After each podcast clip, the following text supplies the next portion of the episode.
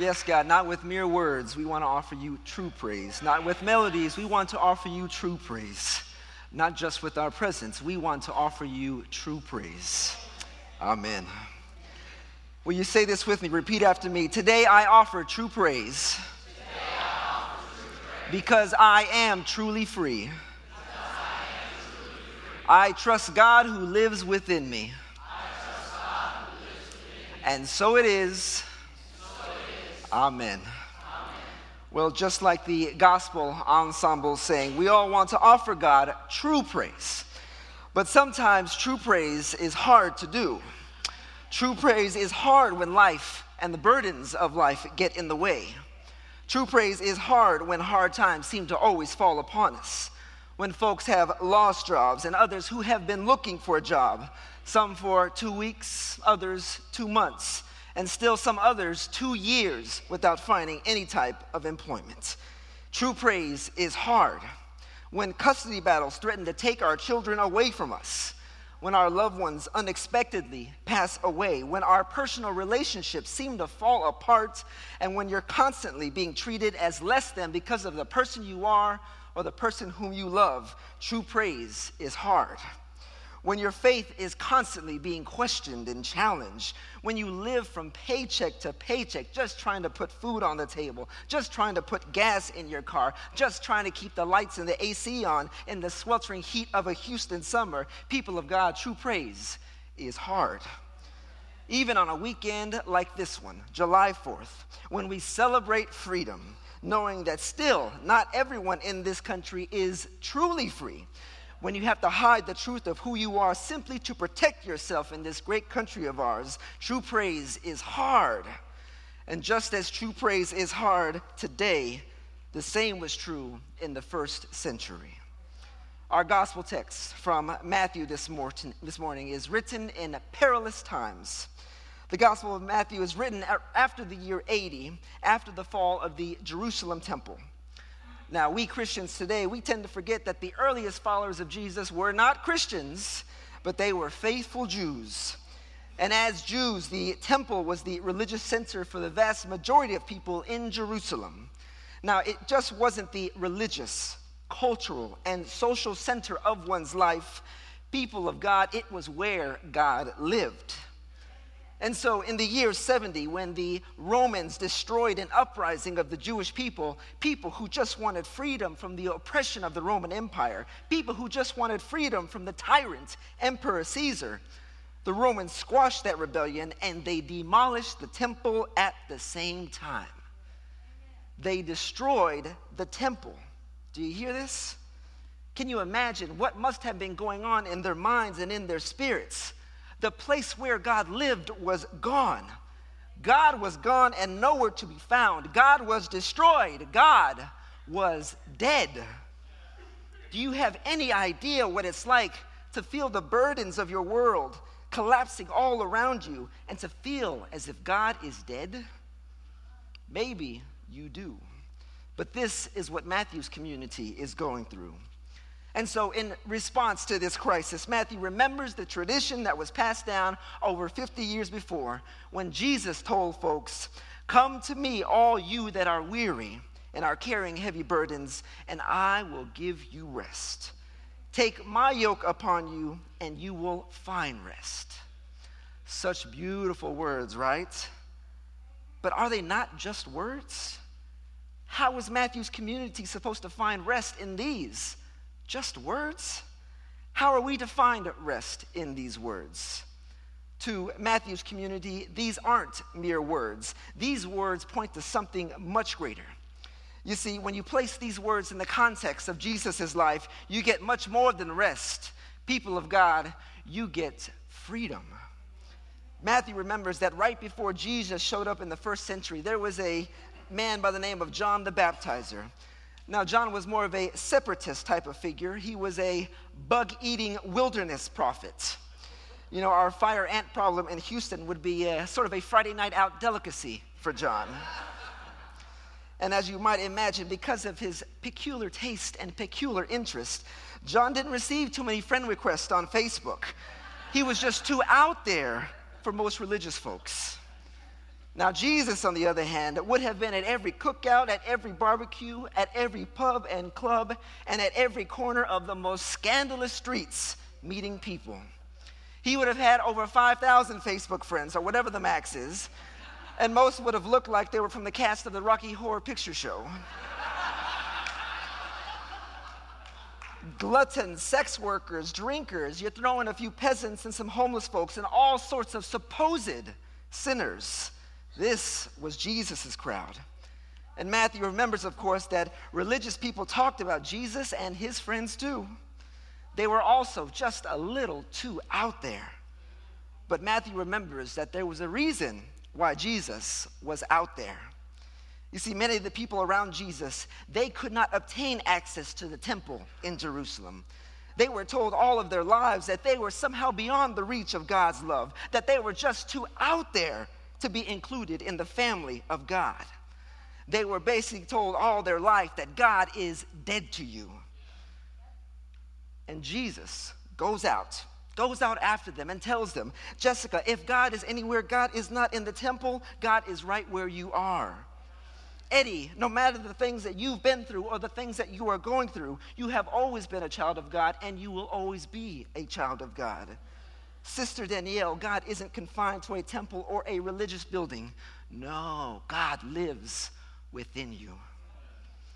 Come to me, all you out there who are weary. Take my yoke upon you. My yoke, that is the knowledge and the truth that God is not dead but God is yet alive right within you. You will find rest. These are not just mere words, these words point to something that is so true.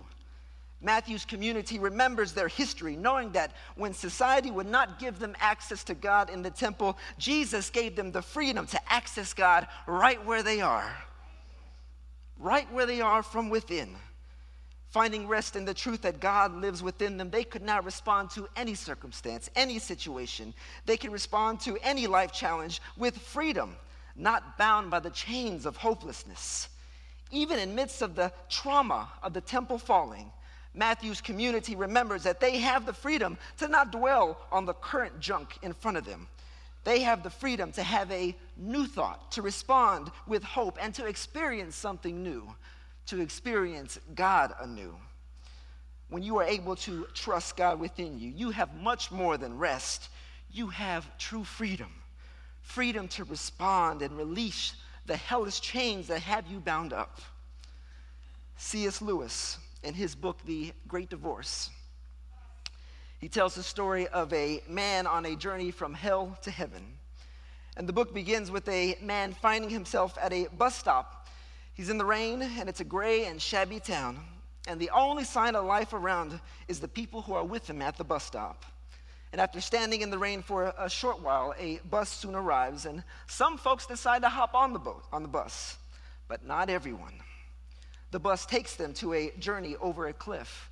And as they journey over that cliff, all of a sudden, people begin to see stunning trees and beautiful blades of green grass the skies begin to turn from gray to blue. It's as if the travelers have come into a paradise only known as heaven. And then when they arrive to this beautiful heaven, they get off the bus. And once they depart the bus, the man encounters a wise teacher.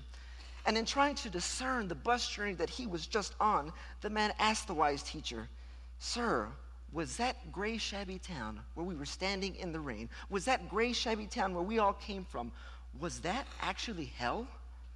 And the teacher responds, Good man, that gray, shabby town is only hell if you choose to stay there. Why is it that so many of us on our journey of life, we settle on dwelling in the hell when God's rest and the freedom of heaven is right within our reach? We know God's rest doesn't remove our life challenges. No, but God's rest allows us to trust God within us, giving us the freedom to respond to life challenges with hope, to not let our burdens have the last word in our lives. When I did chaplaincy work in Boston, I remember a woman by the name of Annette.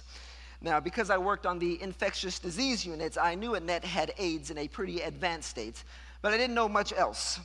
But in her short two month stay at the hospital, She opened up to me, and I learned a little bit more about her and how she contracted the HIV virus. She was a Haitian immigrant and had been living in Boston for over 15 years. And she was married for all those years and never once, never once did any drugs or anything illicit. She never had sex with anyone else except her husband. That was her only sex partner. And you see, she knew that she was infected from HIV from her husband. He was, of course, in denial. He never wanted to get tested. The whole staff tried to persuade him to get tested. I tried to persuade him to get tested, but he just would not do it. And Annette, she understood why.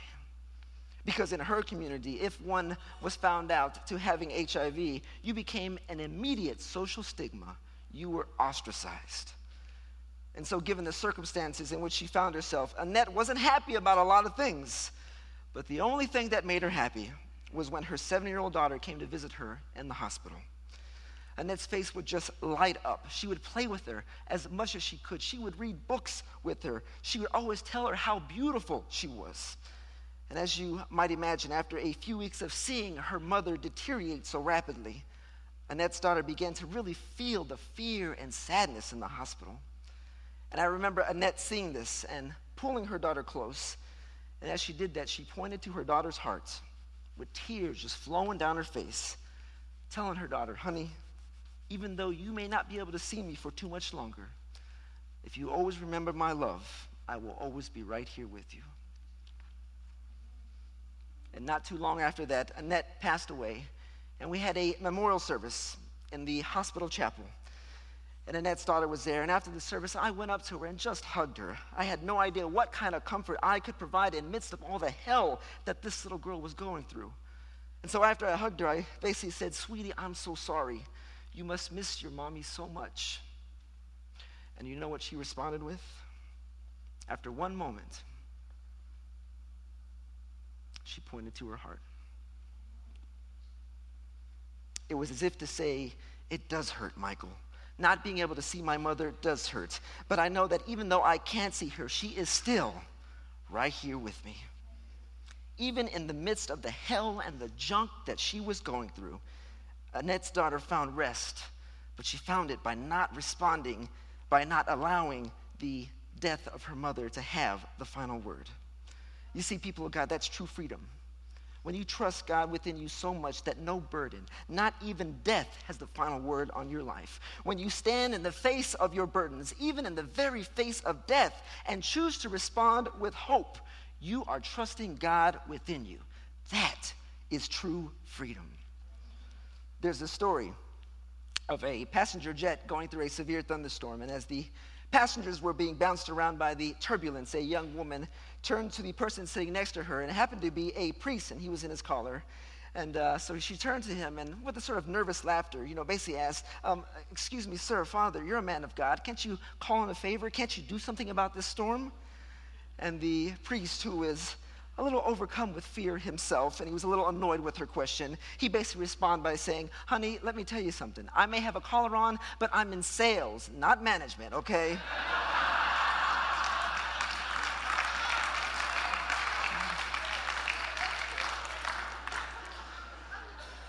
Sometimes it's not wise to put all your trust in the minister's connection. Trust God within you.